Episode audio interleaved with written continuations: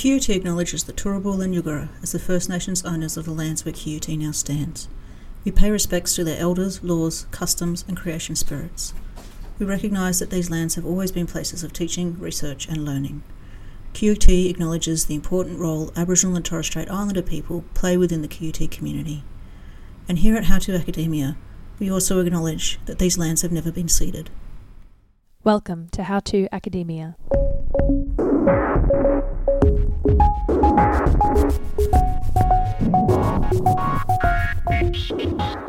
Leaving high school and joining the world of uni can be a weird and difficult time.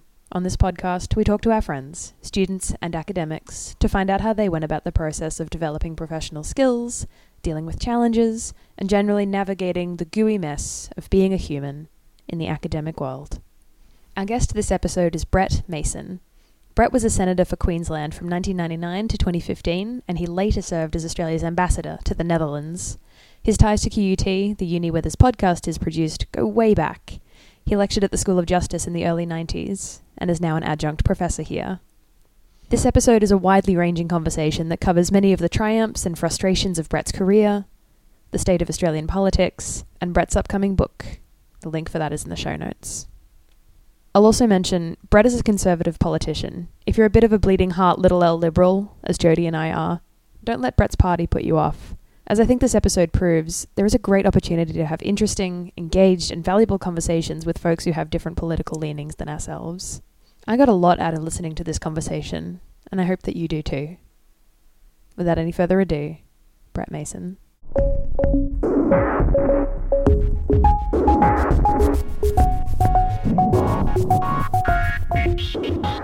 Welcome to How to Academia. Who the heck are you? Good afternoon. My name is Brett Mason. I did, in fact, lecture here when the School of Justice first opened here at QUT in 1991, just after the Fitzgerald inquiry. Yeah. How did that come about?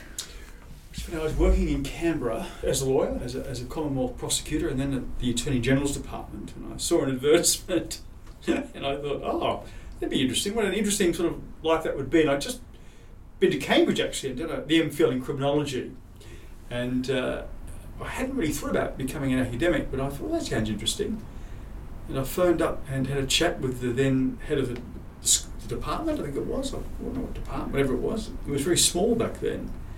And I thought, that sounds interesting. Went up for the interview and it was successful. And, and, and uh, I stayed several years and then from there, Jodi, I went uh, I stood for pre-selection for the, the then Liberal Party, as it was then, for the Senate in Queensland, and was successful.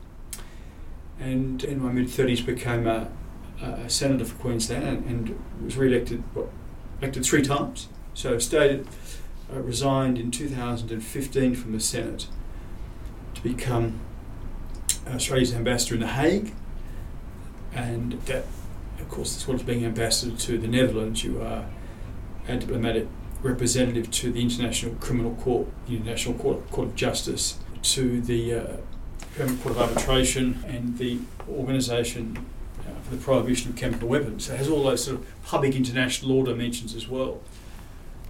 And then when that finished, I, I, you kindly at your at your uh, school, School of Justice, offered me an adjunct professorship. I currently am on the council at Griffith University, and also chair the National Library of Australia, chair the council. That is quite a career history. What made a young Brett Mason decide to study law? God, God, isn't that? I should have a, a, a witty, a witty and ready answer for that, Jodi, but I don't. I think really, I didn't know what to study particularly. I did arts and arts and law, and I always enjoyed the arts more. I wouldn't be the first student to say that. I did philosophy and political science and the arts at ANU in, Canberra. But it was a bit easier to get a job when I had a, had a, had a law degree. Mm. And so I worked as an associate for a Supreme Court judge for a year and then worked as, as a common prosecutor. I didn't look very old. I think I still had braces on when I was prosecuting, actually. Whoa! That's like some hard work right there, building your credibility. Yes, it was. It was. Um, I had braces on very late in life, and yes, I remember the, the, the magistrates used to treat me. Actually, they treated me quite well because I looked so, you know, um, perhaps so pathetic. I don't know. I'd like to think endearing, but I think pathetic perhaps is probably closer to the truth. but I loved it. I, I loved being a prosecutor, and it was a. You have to learn to get up out of your chair and speak in public with an argument, Yeah. and that's not easy. You know, that, I found that quite difficult at first, but I, you know, in our in our in our lives, Jodi, whatever you decide to do, sometimes you have to learn the techniques, and I had to learn it. I mean, this is one of the things that I think is interesting is that I think people think that when you go into law, you kind of have that natural ability to do that, but it's actually a small part of the law where you are doing that. Why did you decide to be a Commonwealth prosecutor? because I thought it might be. Uh, I quite liked. You know, I was 24 or something, 25. I thought it might be a bit glamorous. It wasn't. and I thought I might learn some useful skills about you know advocacy. Yeah. You're quite right. Most lawyers don't ever appear in court. That's that's expensive and a waste of time and money. You know, but obviously as a court prosecutor, you do. So you're prosecuting you know, tax, immigration, and so forth. And because it was in the ACT back then, we also prosecuted local crimes. In other Yeah. words, you know, murders and rapes and the rest of it. Jeez. So it was quite a it was a great education for someone who's you know 25 years old. You have to be across so many different areas of law, though. Very quickly. Very You're quickly. a SWAT, really, uh, and you learn very quickly to, to work out the elements of, of, of a crime and can you prove it, and you don't want to make too many mistakes. You know, it's a lot of pressure actually for someone who's quite young, Yeah. and s- people, some people just didn't manage well at all. I managed because I worked hard. Yeah. You know, I've never been shy of hard work, even though I found just the, the horror of having to stand up in court with an argument sometimes uh, a little bit distressing, you know. But you do get used to it, like everything in life, you get used to it. How did you deal with that sense that maybe I might fail here? Leaping right in with the big questions. Yeah, wow. Look, I, I, I didn't think I would fail because, because I thought people who are you know, even less talented than me can do this, so I should be okay if I work hard enough. Okay. You know, I, I wasn't lazy, but I did. I never felt secure as a lawyer. You, you know, I've spoken to people who are really senior lawyers, senior barristers who've been at the bar for forty years, and they say to me, you know, Brett, when I walk into the into, into the into court, I'm still scared because you never know what's going to happen. Yes. So even after these might be, you know, what's it say, QC, KC, you know, senior counsel, Yeah. whatever they are, because the, the the fear never leaves you. The fear of failure never leaves you, even when you're very experienced. Let alone when you're 25, even when you're 65, it's still there. You know. I think that's the thing that people don't see. Like they see the success and people just doing it, and we don't see all of the layers of stuff that's behind that. And law is a lot about confidence. like politics is about confidence and about presenting an argument. Politics, even even more so, is you know, advocacy. Often, I shouldn't say this, but sometimes at a superficial level, Yeah. you have to know a, a lot. Sorry, a little bit, a little bit about a lot, Yeah. and just skim the surface. But you have to have lines on just about everything. You don't have to be able to drill down too far necessarily, but you certainly need to have a, a bank of knowledge that you can quickly draw upon. Mm. Why did you study criminology? Because I found criminology fascinating. I love criminology. I studied it as part of my law degree Yeah. you know, as an undergraduate. And when I worked in the Attorney General's Department, and then in fact when I worked with the judge as well, I always loved criminal law. And so it sounds terrible. I, I just love the romance of it, uh, even though it's often in many ways terrible. But there is something about criminal law. There's a humanity about it, I think, that I, I took to. And so when I could go overseas to study, I thought, I'll, I'll do that. And when I was offered a job here, all those, you know, 30, more than Mm. 30 years ago, I thought, wow, that'll be great to do it for a few years. And I've got to say it was. It was a great time of life, I have to say, and I enjoyed every minute of being at QUT you know, more than 30 years ago. Yeah. it was a great time of life. What do you think the I guess what do you think that criminology contributes to criminal law that's important? Can the criminal law not just stand on its own? I think a, an understanding, an intellectual or a, academic understanding of, of, of crime, particularly, I think, for a barrister and people that support barristers, is important. The, the criminal code itself here, here in Queensland or common law in, in other jurisdictions is really just the skeleton. You know, it's the pointy end. It's not the problem. Yeah, I like that. That's really insightful. So, what's it like living in Queensland during the Fitzgerald inquiry? Oh, it's funny. I it, it upended everything, didn't it? You know, I was in Canberra, and then you know, Tony Fitzgerald came along, and you know the, the National Party and Sir Joh Bjelke-Petersen been in power a long time. And sort of, uh, Sir Joh was forced out by his own by his own party initially, of course. And the Fitzgerald inquiry came along, and it upended everything. You know, it really changed Queensland. And even though, you know, politically I'm conservative, and that's, that's no discovery for anyone listening to the podcast, I think it had to change Queensland.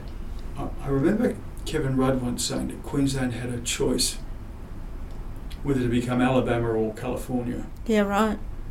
and we chose California. And there's an element of the truth in that. You know, I don't think Joh was all was all bad, but you know, it was very secure. It was, it was very sec- it was secure in the sense that there wasn't great government debt, and you know there was investment in the state, but there wasn't really a a flowering of, of the state. And and Tony Fitzgerald, the Fitzgerald report, and then all the, the, the supplementary reports into you know administration, electoral laws, and the rest of it, underpinned a transformation of this Mm. state. And it's never been the same since. And, and frankly, it's a better place for it. Because I think that, I mean, that's one of the things that's really interesting to me about the Fitzgerald inquiry, and I haven't reflected on a lot, but I feel like public inquiry serves many functions, which I'm going to ask you about in a minute, entirely self- selfishly, dear reader. But the Fitzgerald inquiry, I feel like, like it's marked about police, but the reaches of that inquiry go so much further transformatively on a socio-political level than I'm going to say almost any other inquiry that I can think of, even the you know the Wood Royal Commission, and like I feel like there is something unique about the Fitzgerald inquiry in Queensland's history that was about building an identity. I agree with that. You know, people talk about yeah, Costigan. You know, these great inquiries into criminal justice and organised crime and, and, and the rest of it. No, Fitzgerald was, as you say, Jodi, far broader and it had a, a, a, a, an impact. And yes, it, some of it was legislative. Clearly, much of it though was about education, and indeed, this very school was a Mm. product originally of, of it. Similarly, at Griffith University, but also culturally, it changed Queensland. Queensland is not what it was like when my, Mm. my mother grew up here. it's just not the same place as it was in the 1950s. You know, it's very, Yeah. very, very different. I mean, I agree. Like, I think it, I think it was really quite revolutionary, which is interesting because I don't think public inquiries very often are. Like, I don't think we often get the bang for buck that we should out of public inquiries. But I'm interested in, like, I guess because of the breadth of your experience, quite bluntly, what is the point of public inquiries and this kind of investment that we put in them? I know this is like outside of the scope of. No, look, it's, it's, it's a fair question, and, really it's how you write, you know, the terms of reference, and then whether you have a commission or a commission of inquiry that's prepared to act uh, to, to look closely and make robust suggestions and suggestions that are possible, you know, that parliaments can de- gov- governments and parliaments can deal with, and you know, finally, of course, you need politicians, governments that are sometimes brave enough to act on the recommendations, and that doesn't happen all the time. Professor Peter Coaldrake, the former you know, Vice Mm. Chancellor here, his recent report, you know, the Queensland Go administration, is, is, is terrific, really because it's practical. You know, Professor Coaldrake understands administration. Mm. He knows a lot about government. His recommendations are not merely sort of you know academic and wishful thinking.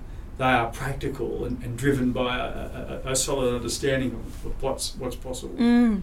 I mean that what that what's possible question is so important because even if you look at the like a lot of our large scale public inquiries like the deaths in custody and the stolen generations inquiries and these things that are kind of about national identity but so many of the recommendations have not been implemented because it's not possible in one way or another and the, the inquiry only goes so far and can't actually independently change the social conditions in which the thing that is inquired about exists which i think is a limitation we don't understand about public inquiries. It's a bit of a bugbear of mine. Okay so you are in the school of justice what do you remember about your time here? You say it was lovely.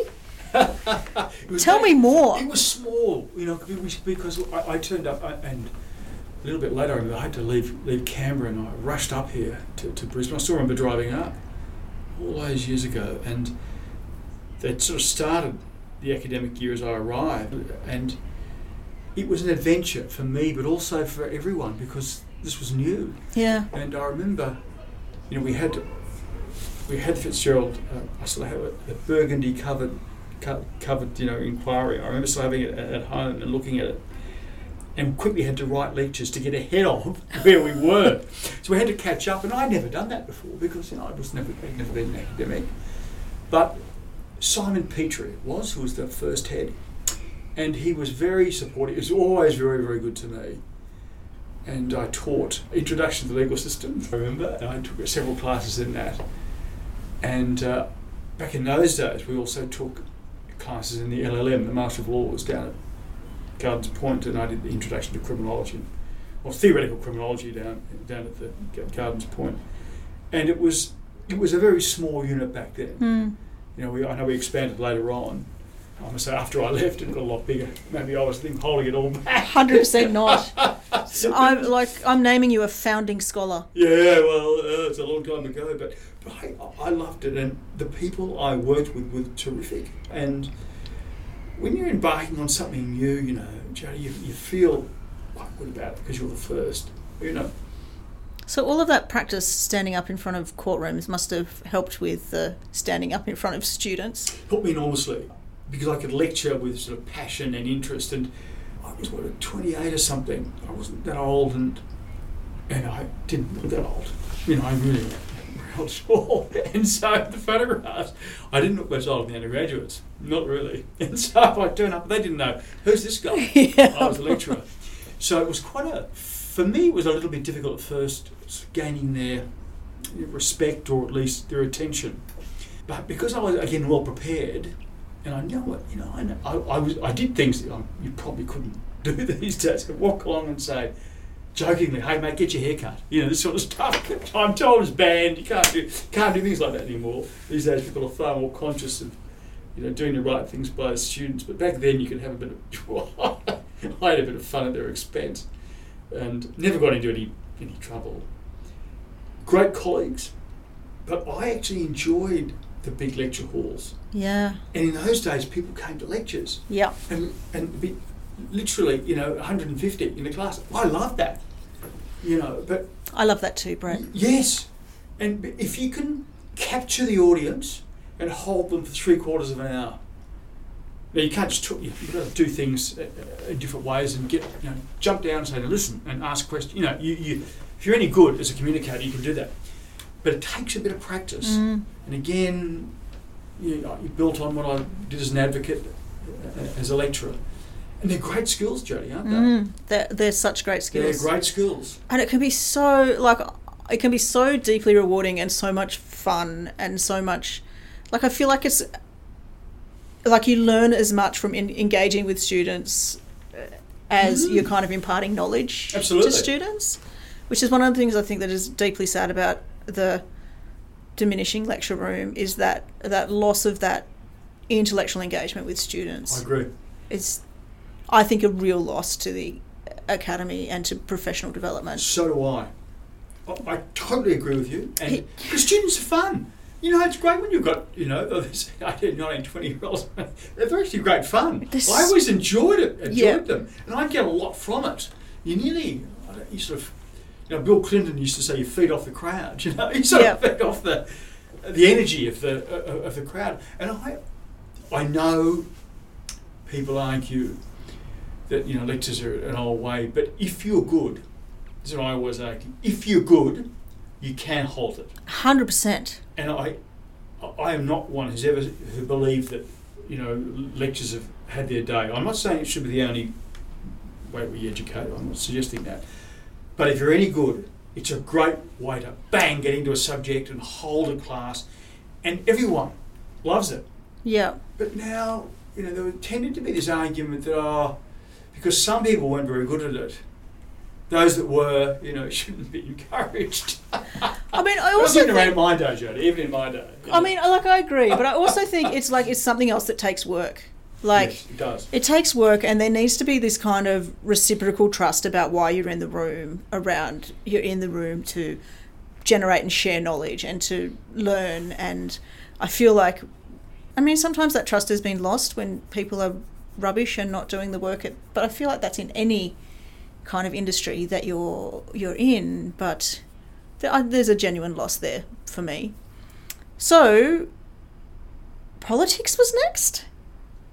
Oh yeah, look, it, it's it, it, there's a bit of luck in it. You know, politics is you know all about timing. You, you would, I'm sure you've heard that. And what happened is I was a I've been a member of the Liberal Party in in Canberra, not heavily involved. But, I mean, you know, my parents always believed in hard work, you know, thrift and personal responsibility, you know, sort of conservative values. And, and I joined the Liberal Party here in, in, in Brisbane. And I lived in Newfoundland, in a unit in Newfoundland. and and I hadn't intended, of course, to run for parliament. That was not an intention. I thought one day I might work in politics as a, as a speechwriter or as a private secretary or something, you know, as an advisor. Yes, but I'm not as a politician.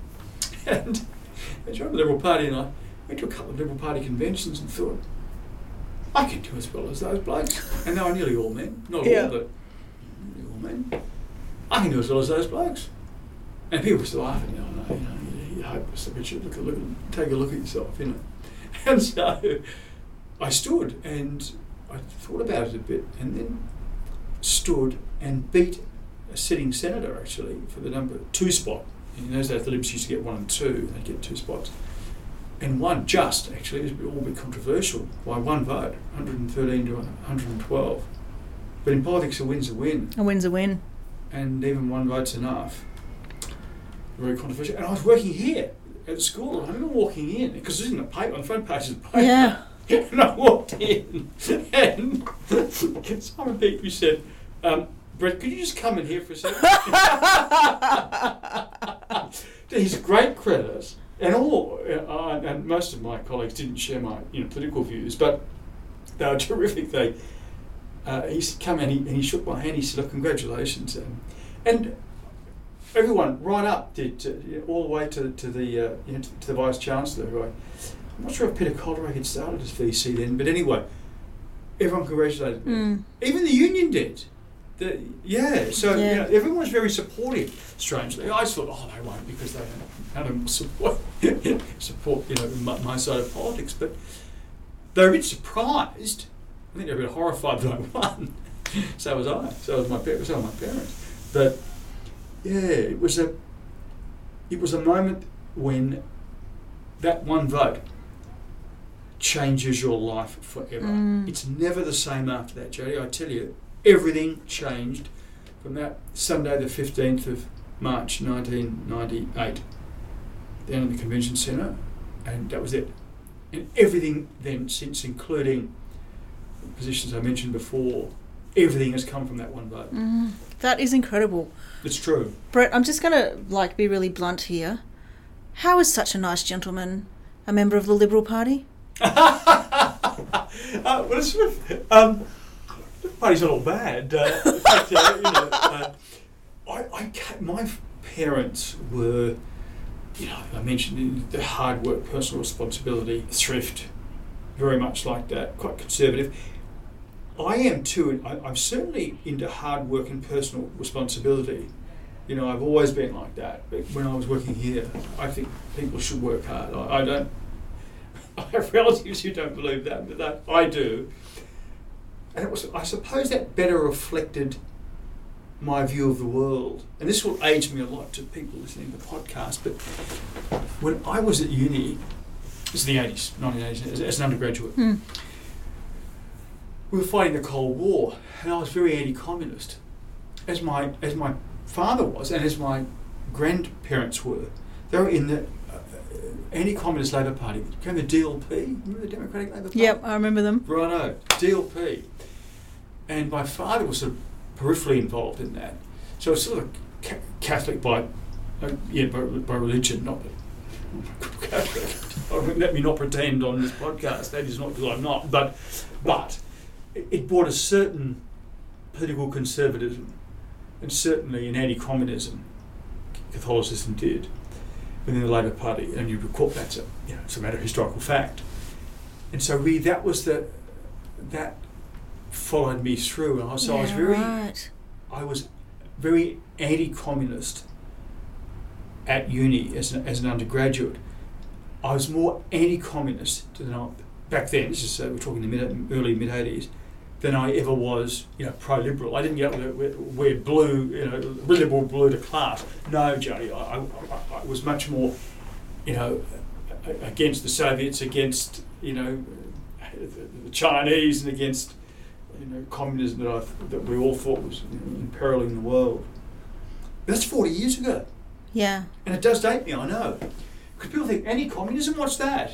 I, uh, my nephew said it to me. What's that? But they, they they don't have any reference for for any. I must be the last. I mean, it's a different, like, it was a different time, a different kind of constructed threat Hmm. in that era Yes. than. That's why I joined the Liberal Party. That was because, of course, there are anti-communists in the Labor Party. Of course, there were, but the, the, the clearest sort of route to anti-communism was through the Liberal Party in many ways.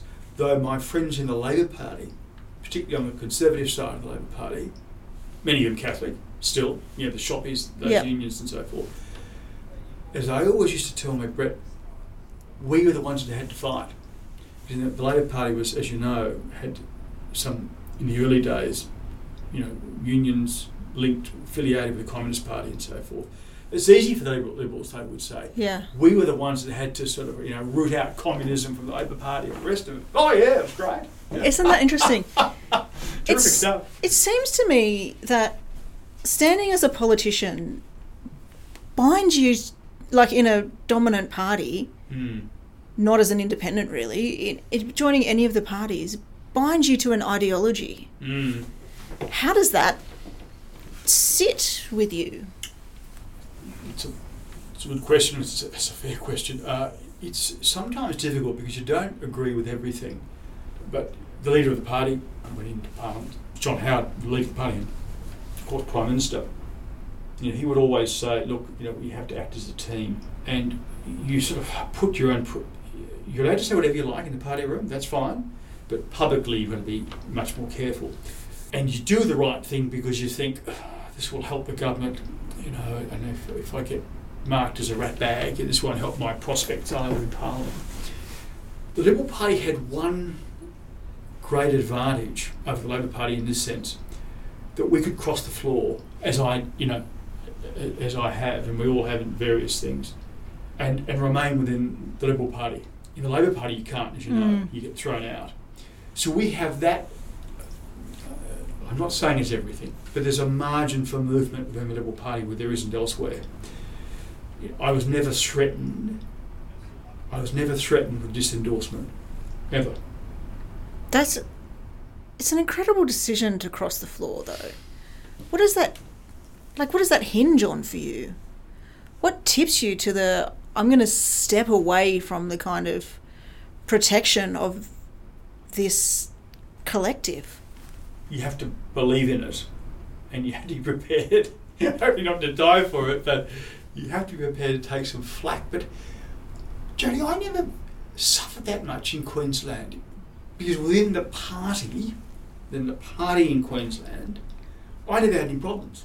I might have Yeah. had problems sometimes in Canberra with some of my colleagues and so forth. But even there not much. I was very lucky very fortunate in politics actually. But within the party up here for some reason the membership never had a go at me. You know, I was, uh, the membership always thought I was alright, even if they thought he's a bit quirky and unusual. I don't know. I never had, you know, I was there was never any sense that the membership were after me. And when they are, you're in trouble, particularly in the Senate. You are in real trouble if, if the, the membership, the average man and woman in the party thinks, oh, this guy's hopeless. Mm. He's a rat bag or whatever. Mm. What's your big lessons around? I guess in politics, you have to hold a community. Like, you have to hold the attention and the trust and the faith of a community, which is an extraordinarily difficult thing to do. What were your lessons around that, I guess? Because the Senate is slightly divorced from the everyday challenges of the House of Representatives. Yeah. Where, you know, your local member. I live in Brisbane, so until recently it was Trevor Evans was an LNP guy. Now it's a Green Greens, oh Brisbane where I live. And you know you're much more in the front line because people will bail you up at the, the supermarket and say, hey, you know.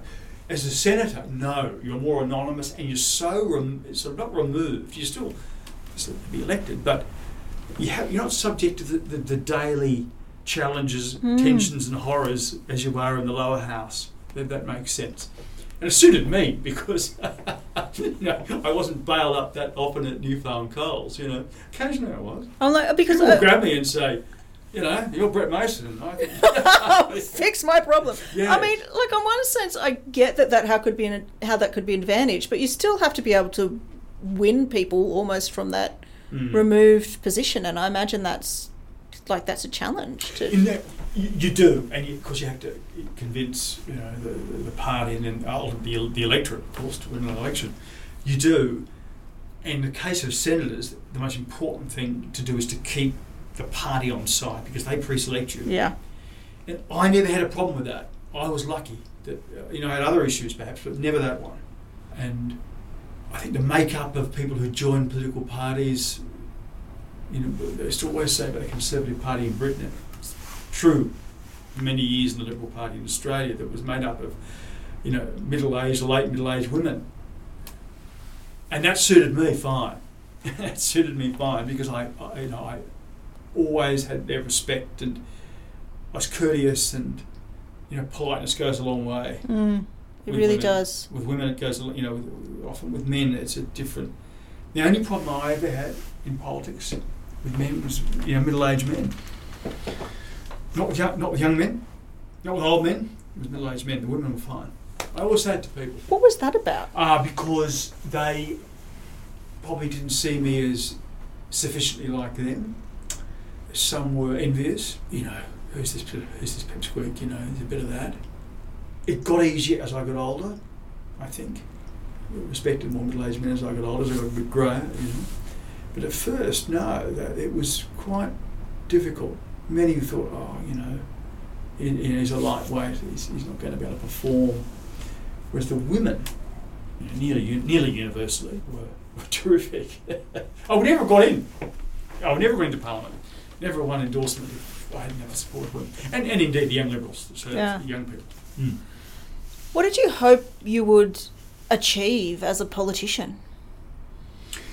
You hope to be, you know, you hope to make it, uh, oh, this sound trite, but, you know, for a better Australia, if not better world, you, you hope to. I had tried to gear myself around education because I came from that background, I was interested in it. And my first position in the ministry was this, you'll love, you'll love this, was, part, was, was the end of the Howard government. It was Tony Abbott's parliamentary secretary when Tony was the Minister for Health the end of the Howard government. And I got on very well with Tony. And he's actually not quite as he appears. Everyone's a bit horrified, but I, I always got on with Tony. Uh, well, nearly always. I'll come to that in a second. But and then when we lost governments, that's 07, remember John Howard lost, I was given parliamentary secretary, I was an assistant minister, it is called today, for education. And then, and then stuck with that until I was made shadow minister for universities and research, what I wanted Mm. when we won in 2013, you know, I was the shadow minister. I didn't get it because you know, it's not a secret anymore. Because Tony Abbott, then the Prime Minister, of course, he demoted me and then urged me off to The Hague because, as he later told me, he believed that I would beat George Brandis in the pre-selection. And the way the ticket was structured was no, no. This is not a secret anymore. I can, I'm quite open about Yeah. this. With the National Party got the number two spot, the Yeah. Had one and three. The George would have been three. And it's a long, long story, all this, and I won't bore you with it because it goes on for hours. Suffice to say, and it, it, it goes back several years, but suffice to say that Tony said to me, Brett, we thought you would win, and that we couldn't have the then deputy leader, Attorney General, and then shortly thereafter the leader beaten by you in a pre selection because that would be bad for, he said, factional unity. Uh, and so, oh no, that's what happened. And and no, he was quite honest. It wasn't at the time. This, this happened later when I got back from the Netherlands in 2018. He was totally honest with me, which is why I respect Tony Mm. because you know you're talking about a, a former prime minister, someone who won government from the Labor Party, sitting in Parliament House. This is late 2018, saying to me, Brett, look, he, he said, I'm sorry, I'm sorry it all had to happen, and then he was honest. And he told me why he'd done it. Jodi, not everyone will do that. Not everyone will do that. They will just say, "Oh, Brett, it's a long time ago now. Have a cup of tea. Let's move on." But he had sufficient courage, and I think I, ho- I hope this is right. Sufficient respect for me to say, "All right." He just sat back and thought, "I'll tell you." And I said, "Well, I knew that, Tony. I knew that's why you did it." He said, "I know you knew, but I couldn't tell you because Mm. that was giving the game away." It- I always respected Tony for that. So even to this very day, even though that, it, to be blunt, that was the end of my political career. The second he demoted me, and then, you know, sure we offered, you know, I was later offered the Hague, which is a wonderful diplomatic post, and I, and I loved it.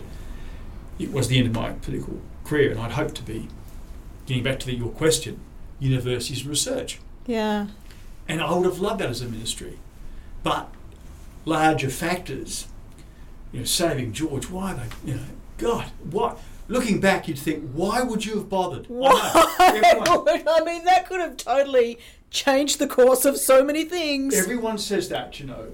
But at the time, let me tell you, people around Tony, the Prime Minister, as he then was in 2013, were desperate to get rid of me because they thought he's going to create a problem. And George's problem was he was never, ever popular within the party. yeah, right. And I don't even need to explain, because everyone knows him. Mm, And they, of course he wouldn't have been, because they know him. mm. Does that make sense? I don't have to explain. Just people just laugh like you did. Yeah. So it wasn't a contest. Who who are you going to vote for? You're going to vote for me. You're going to vote for him. And everyone goes, well, you know, Why did they? Why were they so desperate to keep him? because they thought that if he wasn't, he would he'd create hell. You know, factional hell. He was on the, the notional left of the party. It would create hell for the, the prime minister. I think Tony also believed that it would he would be a buffer. That George on the was somehow a buffer against Malcolm Turnbull coming back. Yeah, Does that make sense? Yep. You see, that's he. So he saw George as as that. He never defended his performance like, you know, uh, Tony knew George way back at Oxford. Mm. You know, back in the God, early eighties. But so, and he knew that his judgment was suspect. He knew he'd be accident prone as he became. He knew that he wouldn't necessarily be an appealing spokesman. He knew, and his judgment was always in question. He knew all those problems that we all now know were George's issues. But he thought, if I'm going to survive a you know a challenge a, later, a challenge later on from Malcolm Turnbull to keep Malcolm at bay, I need to have some of the notional left on side. And of course, in the end, he, did save George. Saved him a couple of times actually. I won't go into that in different contexts, but he, he, he did save him. And then, of course, George voted for Malcolm Turnbull. I know, right? Like, Brett could have Brett Mason saved the chaos in the Liberal Party. No, no, no. But it's funny, you, Johnny. You don't know. You know, one door. I was furious at the time, and I made, and I'm not going to jolly you along or your listeners along and say I was like okay about it. I was not, and I was very frank with Tony and some of his staff. But when they, you know, tried to ease the blow by saying, look, you know, you can go to The Hague, which is, is a great post, I don't, don't deny that. It makes it a bit easier. And I'm always asked, I've been asked many times, well, why didn't you just take him on? Well, this is the problem. Who decides the minister? The Prime Minister. Yeah. Right? The Liberal, you know, the Liberal Party, it's, it's very simple. Prime Minister, or the leader of the party. He could have kept me on as uh, I was uh, Assistant Minister, Parliamentary Secretary to, to Julie Bishop, Min- Assistant Minister for Foreign Affairs. I could have been sacked at any moment. Yeah. And then it leaked. It could have been leaked that I was hopeless right before the pre-selection. Yeah. And you can't stop that. You can't, can yeah. So I had nothing to hold on with. If I and I would, it was likely I would have had to beat the leader or the deputy leader in the Senate from the backbench. yeah. This was no, this is this was deliberate. If I'd been a minister, I would have beaten George for sure, and Tony admitted that. But they softened the blow by the Hague, and then you know you can't whinge. Politics is you can't whinge anyway because you're not owed anything. They did that, the party, and you know, it was wonderful. I don't deny it. And then I was offered, you know, chair chair of the National Library, and I'm still there now. I mentioned earlier on that everything, you know, there's this line. I'm still there now, and, and I love it. But I can tell you, Jodi, I would not have been offered that if I hadn't been, if I had played up. I talk about it now. Yeah. And I'm happy to talk about it. But if I played it, if, if I'd spoken about it publicly back then, I think these opportunities would have, Would have disappeared. and I wouldn't have written uh, uh, you know, the book. The, the amazing book. No, I wouldn't have written that. No, sure, I wouldn't have. I'd probably still be in Parliament, probably looking bedraggled, you know, upset and forlorn, you know. Is the point of being a politician though not just to like do your time and collect your cushy retirement fund? Well, it's a t- look. It's t- it's a tough game. Um, there's no super now. You know, in the old days, this was Yeah. a really good super scheme. There's not anymore, as you're probably aware. It's like it's a bit like the Commonwealth Public Service super scheme. So it's not that. Yeah, it's generous enough, but not that generous. There's no defined benefit anymore. You you can only go into politics because you want to help your country. You, you can't do it for money. You really. It's such a tough profession Mm. Some people do do it, I think, to, to somehow you know, vindicate a, an unhappy life. There's a few of those in, in Parliament, you know, that aren't very happy people. You know, lonely people that have had other issues, and somehow they think that their life will be affirmed through politics. I always say to people, don't go into politics looking for love. The public may like you for a while. For a while. They, they might if you if you yeah, Bob Hawke Yeah. I think it's sort of loved a bit, but even then it always it always goes. Yeah. And don't look for love in politics. Uh, golden rule. So I I think most politicians of whatever party are well motivated. I do. Then tell me. They care. Okay, Do. so this is going to be the question that you're going to hate me for, Brett, Mm. and I'm down with it.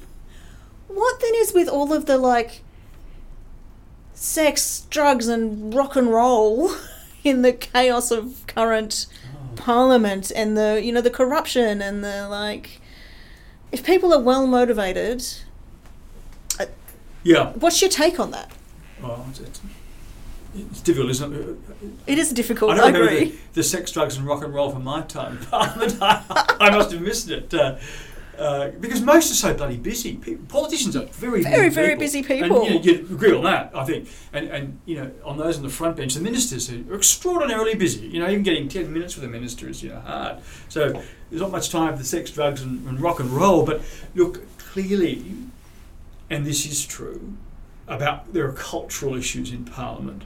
And I think it is it is harder for women. And I say this, I'm not I'm not a caftan wearing trendy at all. For this reason, people get bullied in Parliament, Mm, and it's not just women. When I went in, I was bullied. You know, I'm not complaining.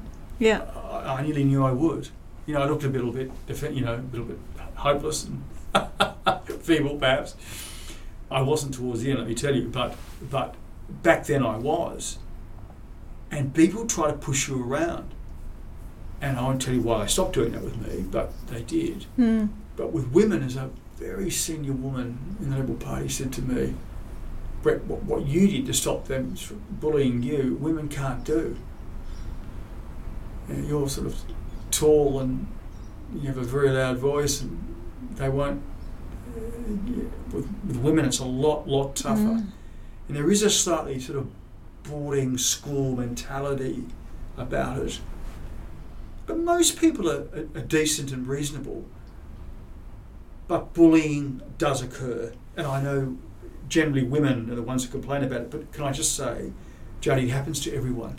Look, In, I, in one way or another. you I just think like politics is a game of strategy and winning, and anything that's a game of strategy and winning completely lends itself to inappropriate exertions of power, which is totally what bullying is. I'm just going to flex my muscle however I can to get what I Mm. want or perceive that I need. So, do you have any theories on how we fix that? Oh, it's, it's, look, it's human nature. and It's, it, as you say, you're talking about power, and it's a competitive profession. It's not merit based like that. It's about you know utility always beats ability. Expedience mm. always beats everything else. But you have to accept that when you go into it. Yeah. I can say with a hundred percent certainty, it is not about eloquence. It is just not about those things. It's just not. And that's okay. The only time you get annoyed is when it's a bit insulting when someone says it is about merit. You go, oh, no, it's clearly it's not because X, Y, and Z can't even Yeah. make a speech in Parliament. They, they, they- they haven't got the ability to communicate. They might be quite senior, but there are other reasons why. Yeah. And that's fine. That's fine. I'm not even objecting to it. What I'm saying is Let's call it what it is. exactly. It's utility. That's really interesting. What's the difference between being a politician and a diplomat? It's funny. Many of the skills are the same. Uh, in a sense, you are you know, the face of your country and the posting that you're sent to, and the skills of, of, of cajoling, charming perhaps, um, influencing, uh, and advocating are all political skills. They're even Mm. legal skills at, at, at one level, and they become diplomatic skills. And so politicians can make, can, not always, but can make good diplomats. The, the difference is that is that it's it, it's a gentler it's a gentle a gentler pursuit Mm. and the trick is t- to be influential in the country that that you're um, working in where you're representing Australia's interests is to atta- try to attach yourself to important people in that country and Australia in the Netherlands was was, was probably our most like-minded partner in Europe you know, in terms of trade. MH17, you recall, was Mm. the, an issue we had to deal with. It was a big issue. And during my time, I was blessed that Her Majesty's the King and Queen of the Netherlands had a, a, a state visit to Australia, and which of course I accompanied them on, and it was wonderful. Australia was always very well regarded, and I had great access. uh, in, in, in the Netherlands, and I think it helped that I was a politician because they all knew I was, Mm. and you stick out a bit because you're quite confident and very energetic, and the way you speak is quite different from the way that public servants speak. It's a very, you know, it's, it's very charged. It's good, bad, right, wrong, black, white. You know, you speak very simply, and I loved it, and I always felt this will sound corny, but I did feel really privileged and honoured to represent Australia in The Hague. I really did. Not, you know, people think it's a beautiful house, resident, you know, yes, and you're well looked after, and sure. But, you know, to represent your country overseas is a big deal. I feel like if you're going to say that it cushioned the blow of what is such a profound career loss and the end of something, a political career that you're really invested in and that you were Mm. you'd worked so hard for, there must have been something about it that excited you for it to soften the blow. What was it that you thought you could achieve or do, or that was exciting about that? It was busy. I didn't have much time to look back because I was so busy. You know, I'd never been a diplomat before, and I was I was lucky because I had such good people to work with. You know, my, my deputy was deputy head of mission, a wonderful woman. She's just been appointed ambassador somewhere else now, but she was a. We had a very very strong team, and that helped. And because we were so busy, and it was the royal visit to Australia was you know upon us in, within eighteen months or so. I didn't really have too much time to reflect on you know the back, sort of, you know the difficult things. Mm. And frankly, I think the prime minister was happy to get me out of the country because then you're not hanging around and causing you know, Mm. problems. But it, the problem is when you when you leave like that, it gives you, at one level, your career is cut off just when you're about to get something. Yeah. You know, and I was a good age. I had a lot of it. And remember, it's, we're talking now seven, like seven or so years ago, nearly what, nine since we won the election, since the coalition won. In, I had a lot of energy. Mm. You know, I wasn't decrepit. You know, I, mean, I wasn't someone about to give it away. In fact, I was at really my prime. You Mm. know, and I hated that. I had to, you know, I remember saying to Tony, "I'm going now. Now that I'm going to, you all these things are in the offing, because to save, you know, George's pre-selection. What it did do in a strange way, is you get this strange sort of street cred. I was, I was somewhere the other day. Um, I'm actually launching uh, this book, uh, one of the launches, and, and people came up to me and said, "Oh, you're that guy that had to leave because they were trying to save George Brandis." Does that make sense? You get Yeah, this sort of strange street cred Yeah. about, "Oh, you're that guy." I was at a function with the National Library and someone did that. So you're sort of known as the guy that had to leave. To, to, to- so it gives you, uh, yeah, this strange street credibility that you, otherwise you wouldn't have. I mean, also, like, I feel like you left at a time when, sure, you're in government, but chaos is descending. And so, in some ways, maybe you missed some of the labeling of the. And there's chaos in politics everywhere, Mm. but particularly in you know the former former government and you know the Labor Party before that, and like all of that. But you missed some of that kind of chaos that came with the Mm, Liberal sure. Party, and you maybe repa- remains some of your reputation intact as a result. Well, yes, look, I suppose it's true. I didn't have to put up with, you know, the, the leadership, well, constant leadership changes we did have. I, I, I suppose you're right. We, we, we did have a. They call Canberra for a while the, the, the, the, coup capital of the world or something, you know. And I remember overseas uh, being in The Hague when Tony Abbott lost. It was, it what's that? September. That's September of 2015. Mm. Not long after. In fact, just a few weeks after I'd arrived in The Hague, Tony. Oh my god, the timing of that is no, just no. was- outstanding, isn't well, it? It's sort of sad. I did feel a bit sorry for him at one level, but you know, this is the problem. You know, he, he staked, he backed the other guy, hoping that there was beer, but Mm. of course it, it didn't help. And uh, you know, Tony was was defeated. I don't know. You have to ask him if he regrets the decision, but it was a very tough time for the for the coalition. And Malcolm, of course, had the double dissolution election. You recall, and just won Yeah. by one seat, I think. And we had the double dissolution, and it's 2016, and by the by the end of that year, already there were calls for George to go. You recall, you know, he Mm. started, and then he sort of hung on, and then he did everything to remain and flew to Sydney and saw, you know, uh, Prime, then Prime Minister Malcolm Turnbull. And in the end, he had to go, and of course, he was given London. You recall, but really, he only stayed. He was only really viable for about 18 months after I Mm. left.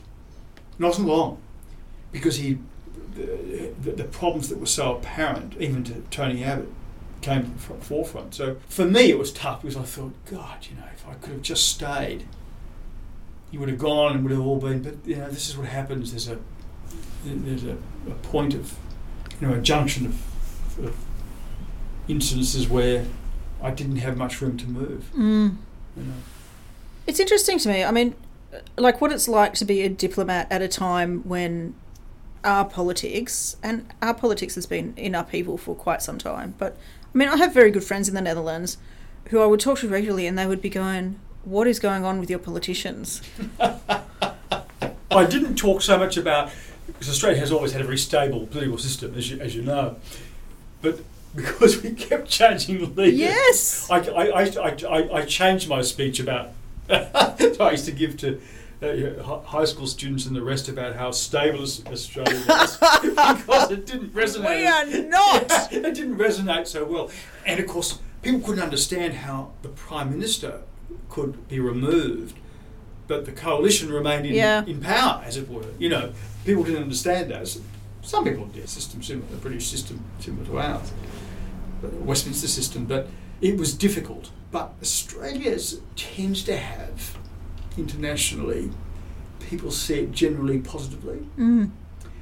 I didn't have too much trouble dealing with. I was lucky. My timing was good.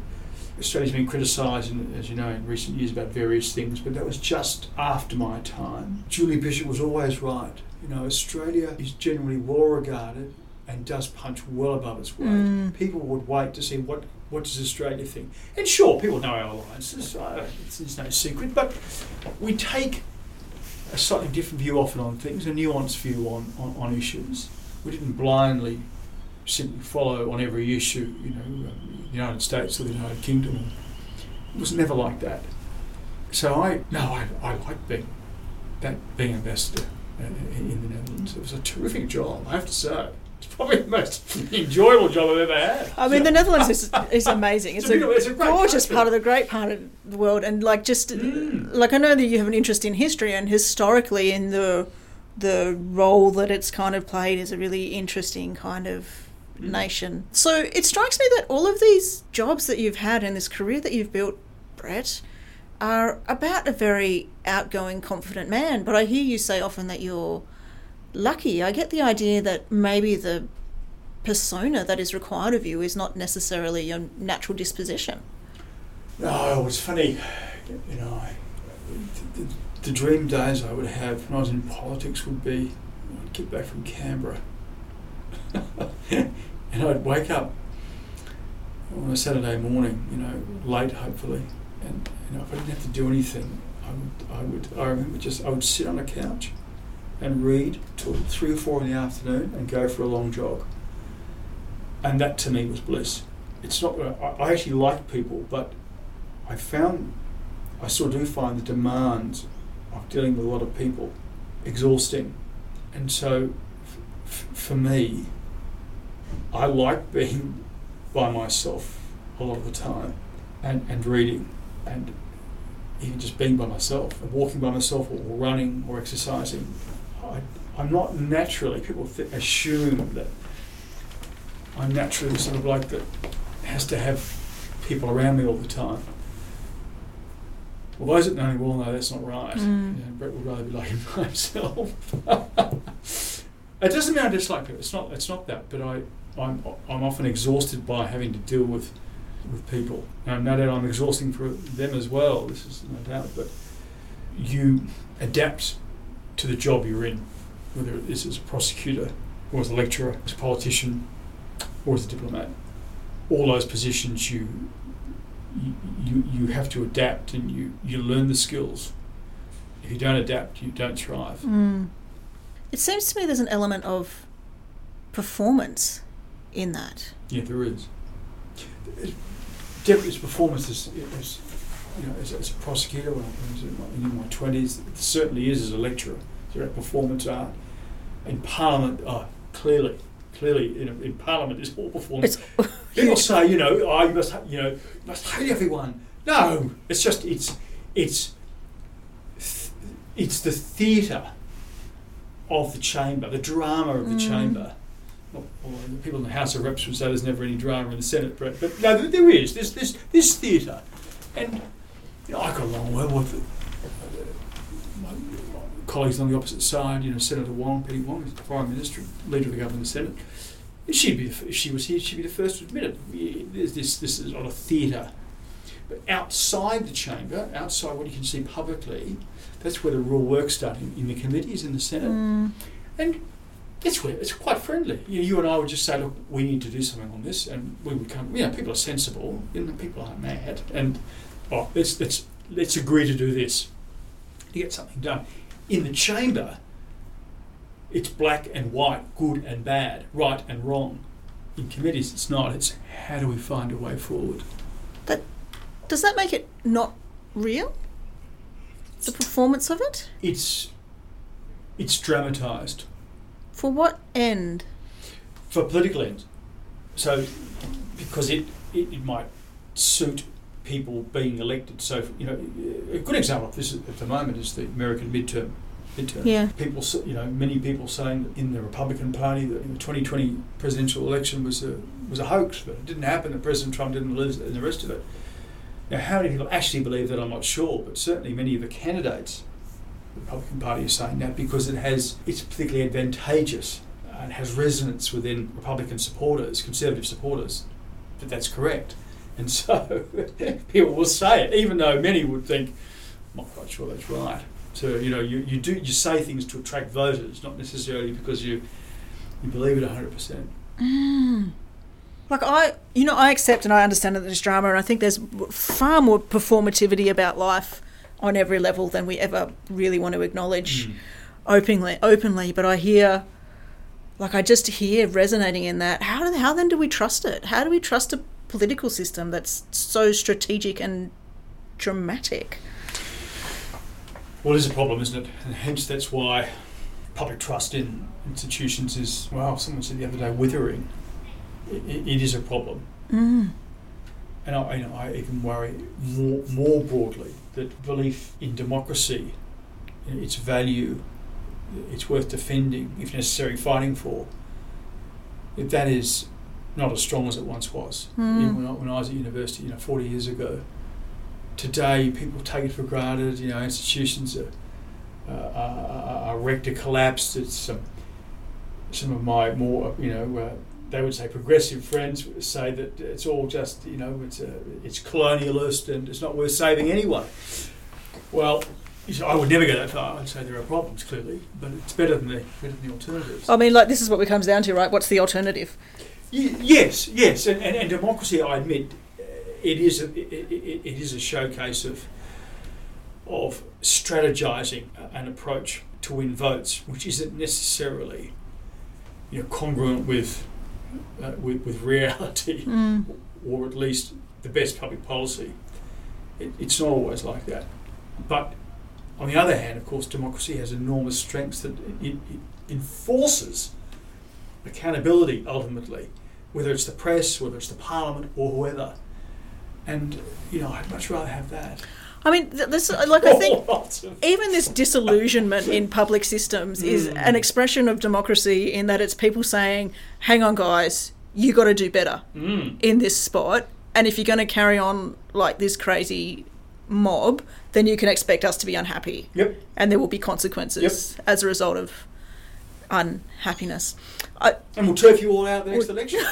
you know, or, or whatever it is. You know, uh, whatever. more chaos. Yeah, well, Yeah. sure, but at least you know, at least we, we have the well. 100% agree. And like we have the capacity to be able to say this is performative nonsense mm, that we need to think through about what we're actually achieving through this performative nonsense mm, that's carrying I mean anyone who talks about our question time and the the craziness that happens in question times and that it's just publicly broadcast for anyone to see and you know it's the envy of much of the world to be able to have that level of open debate mm. in a hall of government is incredible. Why bother with the performance? Like, why exert that exhausting emotional energy and step outside of where you kind of organically set? Because it, it resonates. You know, passion, enthusiasm resonates, even if it mightn't always be sincerely held passion or enthusiasm. so, but often it is. You know, I don't want to be too cynical about it. Uh, and you know, when you lecture, if you're enthusiastic and passionate about it, if you're if you're you know well, whether you're writing or, or Mhm. talking, passion and enthusiasm and colour helps. And in a democracy, you need to attract. You need to sort of you need to attract attention and sell your message. Mm. So it's, it's good to have you know to be waving colourful flags. You know. I also think this is like something I think that we can share is this notion of you won't always be comfortable doing whatever you choose to do, and you will have to step outside of your comfort zones and do things in ways that you're uncomfortable with just to to get where you need to go, where you want to go. Your students you teach won't know what they're capable of until they step outside their comfort zone. Yeah. If, if I could go back to 1980 when I was 17 years old, going into uh, ANU for the first time and my first political science one, you know, if, if you'd said in 40 years' time, Brett, you would have done these things. I have said, no, I couldn't because I'm just not up for that. It's, it's all too hard, it's all too dramatic. But it's funny, you only really mature and grow when you feel sick with anxiety that you, you don't think you can go on. It's that, with this book, for example, you know, that shocking anxiety about is this is this expressed sufficiently well? Is it still simple? You know, um, will the publisher like it? Then will it sell? All these things You're sick with anxiety, and if you don't push yourself, if you don't take a risk, even taking a risk, you won't know. Mm. And I look back. I mentioned uh, right at the beginning. I won that by a vote. That pre-selection. That was so risky Mm. because I didn't.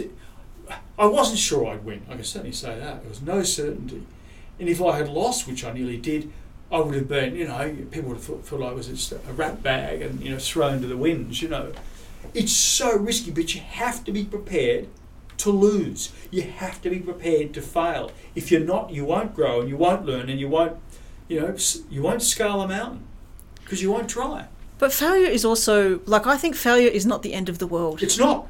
Like f- failure is an is a opportunity to reset and rethink and learn. and learn. And I think we have created this world where we're telling people to be scared of failure rather than understand failure as opportunity. That's that's that's that's dead right. You know, that what's the old saying? It's better to try and fail than never to have Never tried, tried at all. all. That is is absolutely true. You have to accept that you may well fail, and it's. I know it's awful, and none of us like to fail. You, you might be writing your PhD, and you might think after two years, look, I haven't got this. Well, you know what? Maybe you won't. Maybe it is best. It might be your cup of tea. It might just be best to, to give it away. But it's not the end of the world. It's really not. It's not the end of the world. You know, you, you have to learn that. You know, you, people try to people far smarter than me have tried to get into parliament but never made it for all sorts of reasons. Mainly luck and timing. You know, it's it's a lot of luck in it. But that's just life. Yeah. It life's not fair. It really Politics is not. certainly isn't. I can tell you. it just doesn't work like that. You know. But you have to make most of the opportunities. Yeah. It's true. You have to think, well, I can't do that, but I can do that. Yeah. Brett, tell me about your book. Oh, Wizards of Oz. How Oliphant and Florey helped win the war and shape the modern world. Launched uh, again beautifully in Brisbane here the other day by the Vice Chancellor, uh, Professor Margaret Sheil, and it's it's selling really well. Well, I've bought two copies, so. Oh, did you? it's about, just very briefly, it's about Mark Oliphant and Howard Florey, how the Americans always said that there were three great innovations during the Second World War. There was penicillin, there was the atomic bomb, and microwave radar. And indeed, it's commonly said in literature that microwave, microwave radar won the war and the atomic bomb finished it. And Jodi, those two innovations, microwave radar and the atomic bomb, came out of Mark Oliphant's laboratory in Birmingham within a fortnight of each other. Mm. They're that consequential. It's quite remarkable. Quite- remarkable. And of course, within 100 days, of course, penicillin out of Oxford University with, with, Howard Florey. But most people know a little bit about Howard Florey. But when, you know, I've spoken a lot about this book over the last uh, little while, I often start with that. Start with the simple fact that people always argue that it was it was uh, mi- the innovation that, that won the war was microwave radar, and it was the atomic bomb that finished it. Everyone goes, yeah, that's probably right. People are knowledgeable. So both of them came out of, of Mark Oliphant's laboratory, an Australian, Yeah. within two weeks of each other in 1940 in Birmingham. And when you say that, people go, but, but it was the Americans. But in fact, the ideas were generated from Birmingham, from Mark Oliphant's laboratory. That they had to persuade, as I say, in the second half of the book. They made the inventions. In the second half of the book, it's how Mark Oliphant and Florey, unbeknownst to each other, went in towards the end of 1941 and had to sell the ideas to the United States. They had to get the Americans, bully the Americans into making the atomic bomb because they thought the Nazis were going to get there first. And Howard Florey had to persuade American pharmaceutical companies and the American government to, to make penicillin, whereas in fact it had only been tried on six human beings, Yeah, wow. two of whom had died. wasn't a very good case history. Not great odds, is it? No, it wasn't a good case history. But in both cases, they succeeded. It was a bit easier with microwave radar. That was a bit easier, but they succeeded, and the world changed as a result. We had, by the end of the war, by D-Day, we had penicillin available. Mm. We had microwave radar up and running pretty well by 1942, 43, and of course the atomic bomb by August 1945, Mm. which I know is a far more ambiguous, you know, uh, bequest. But nonetheless, I, I argue in the book that Mark Mark Oliphant and the physicists that got together to develop the theoretical proof did it because they thought the Germans were going to get there first. I want to talk about that. But I want to say, I've not yet finished the book, but the thing that comes through to me as I'm reading it is I feel like you have a real affection for these men. I do. I like them. And you've, like, you've found something in them that's resonated with Mm. you. They're quite different. You know, Mark Oliphant became governor of South Australia, and he was a very, a very direct person. Mark Oliphant, man. I actually saw him once when I when I was young. Yeah, Amazing. in, Canberra. Yeah, I was at the shops with my dear mother, and man with white hair and white teeth, all white, and uh, he was well built. You know, quite tall, and he was someone not to be taken lightly. He was quite charming, but could also be very direct. And so when he was in the United States, dealing with those courtly Americans, he was very direct, Jodi, and Mhm. said, you know, words to this effect. Probably use exact, probably use these exact words actually. If you don't build this bloody bomb, the Nazis are going to get there first, and they're going to bomb you. You know, that was sort of the, the language he was using, uh, and he stirred up so much trouble, uh, of course, in the end, and with some help uh, from a friend of his, they got to President Roosevelt in the end, of course, and Roosevelt started the Manhattan Project. Howard Florey is a different character, much more reserved, didn't like the limelight at all, but, but brilliant and driven, or both driven. Florey perhaps even more so. He didn't have a particularly happy married married life, but he he's Australia's greatest benefactor to humanity. Yeah. He would have saved something like 200 million lives. And, you know, that is such a huge accomplishment. He's probably the greatest Australian ever born and the most consequential in many ways during the war. Clearly, who developed the weapons that won it and then finished it was Mark Oliphant. So the book is about two of them, and of course they were childhood friends, and they knew each other throughout their lives. So Mm. writing the book, it isn't just about some, you know, someone said to me, oh, two middle-aged white, two middle-aged white guys, mid-century, middle class. I said yes, but they're highly consequential. There's more to it than that. It strikes me with these guys that also, like, what they're interested in is science. Mm, And they go chasing science because they're passionate about absolutely. science.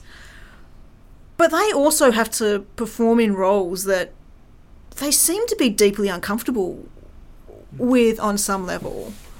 Because they have to Mm. achieve something that is outside of science. That is dead right. In fact, that, uh, not everyone reads the book so closely. People are, are, are interested in the discoveries, and of course, that's that's science and you know the, the theoretical proof for the atomic bomb. It's awful at one level, but it's brilliant at another level. Mm. As a matter of physics and engineering, it's brilliant making the bomb back in 19, 1945. And microwave radar was a brilliant piece of kit, as the, the Americans call it. The greatest, the greatest single piece of hardware ever to land in American shores. It was described in the official history. I mean, that's it. That's microwave radar, and obviously penicillin. Obviously, 200 million lives saved over the last 80 years. But in some ways, even more importantly than those discoveries, as you're implying, was the advocacy required to get them built during the war so they had an impact on the war. Yeah.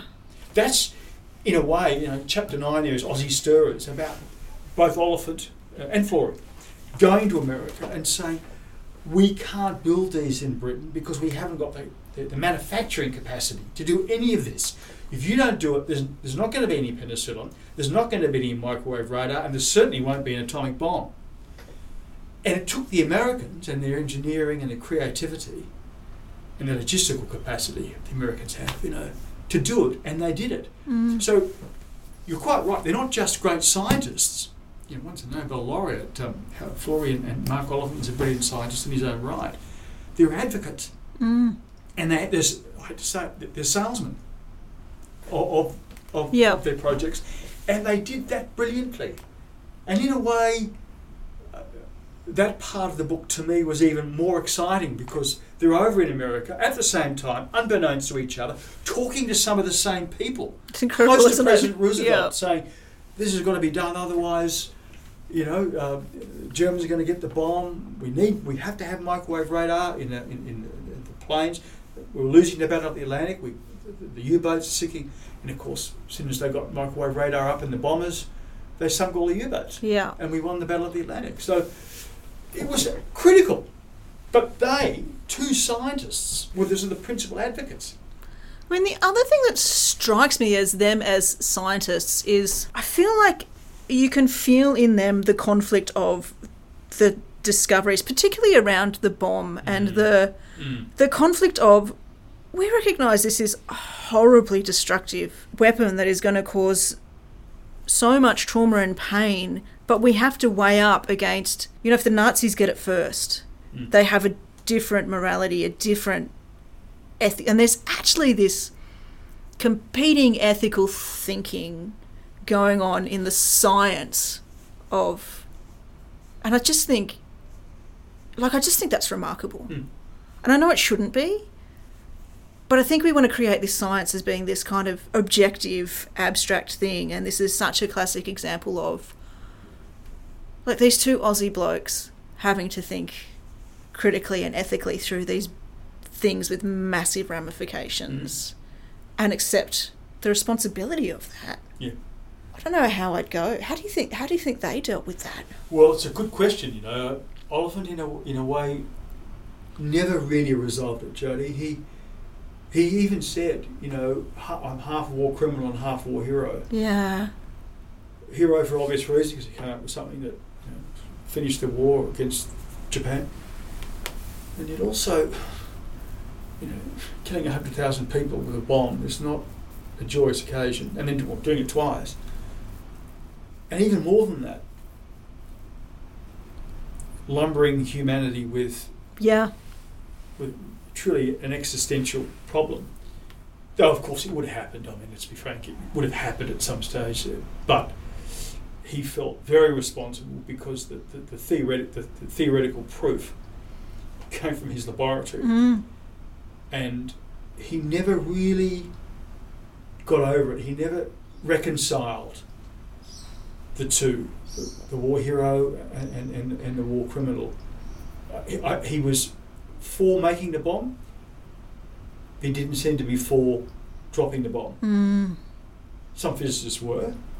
You know, uh, Dr. Edward Teller, most notably, of course, he didn't build the hydrogen bomb. You know, but he never answered that question. It was something he had to live with, and he lived a long time. Mark Oliphant, he was died in the year 2000. And Jeez. yeah, 98 when he died. He's a very old man. It's incredible. Yeah, extraordinary figure, but someone who never really came to terms with it. And you can understand why.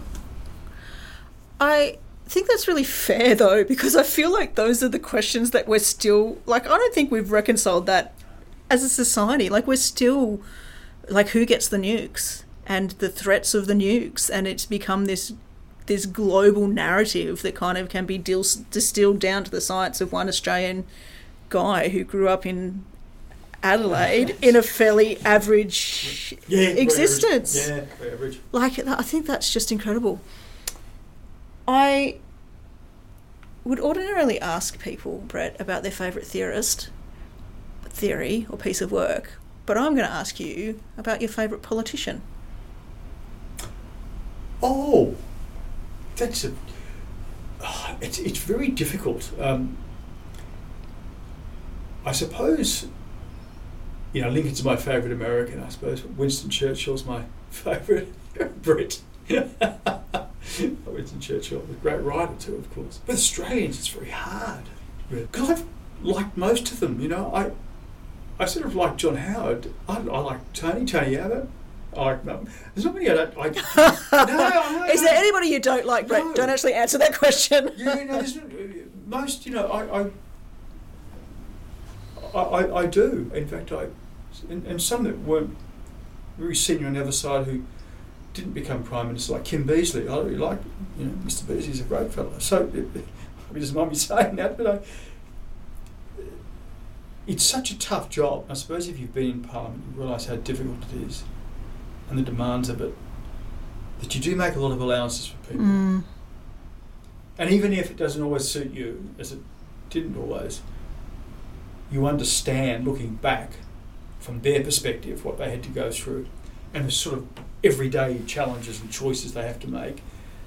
And for most of them, most of the time, it's about keeping the show on the road and the greater good. It's not about justice for individuals, let me tell you. Mm. It's just not about that. Look, it's so hard at that level to. You can't account for the individual. Who then is your favourite Prime Minister? Of Australia or Of Australia? Oh, gee, it's hard. It's difficult. I, I, I have a lot of respect for John Howard. A lot of respect. I think Menzies, the current book I'm writing, is a lot about, you know, John Curtin plays a, and, and I have a lot of respect for, Mm. for, for, for, for John Curtin. No, I think too, Bob Hawke and Paul Keating. a lot of what they did still, you know, they changed Australia. And their deregulatory approach is one, you know, I, I, I tend to agree with. So I have enormous respect for Bob Hawke and, of course Paul Keating, who's, who's still with us. I think we've been generally blessed with good leaders in this country, generally. And, and even Gough, I said, you know, I think I prefer Gough as an ex-prime minister. I him very charming, Mr. Whitlam. Very charming fellow. Yeah, very. Mm. What's your top tips for students surviving at university? Look, you know, try to do something you enjoy. Try to study something you enjoy. And it's, whether it's studying or whether it's work, there are always going to be really tough times. You have to simply work through it because you, you won't reach the summit unless you understand that a couple of times you're going to run out of oxygen on the way up Mm. and it's going to be tough. It's always easy to say, oh, it's too hard, it's too tough, I hate it, and walk away. That's easy. The tougher bit is to stick at it. And if I can stick at it, anyone can. I'm not that smart. But I, you know, I don't mind working hard. That's the, that's the key. I love it. Brett, I'm going to say that if somebody had said to me that I would sit for an hour and a half and talk to a former Liberal senator as the uh, left wing bleeding heart I am, I would scoff at them with derision. But I have thoroughly enjoyed talking to you and I would happily do so again at any time. And I just, you are a genuinely remarkable human and I appreciate your generosity of spirit. And I think there is a real kindness in you that I honestly did not expect to find in a Liberal Oh. senator. Thanks for having me, Jodi. Thank you for inviting me on. It's been- It's been a real pleasure. Thank Very you. much appreciate it.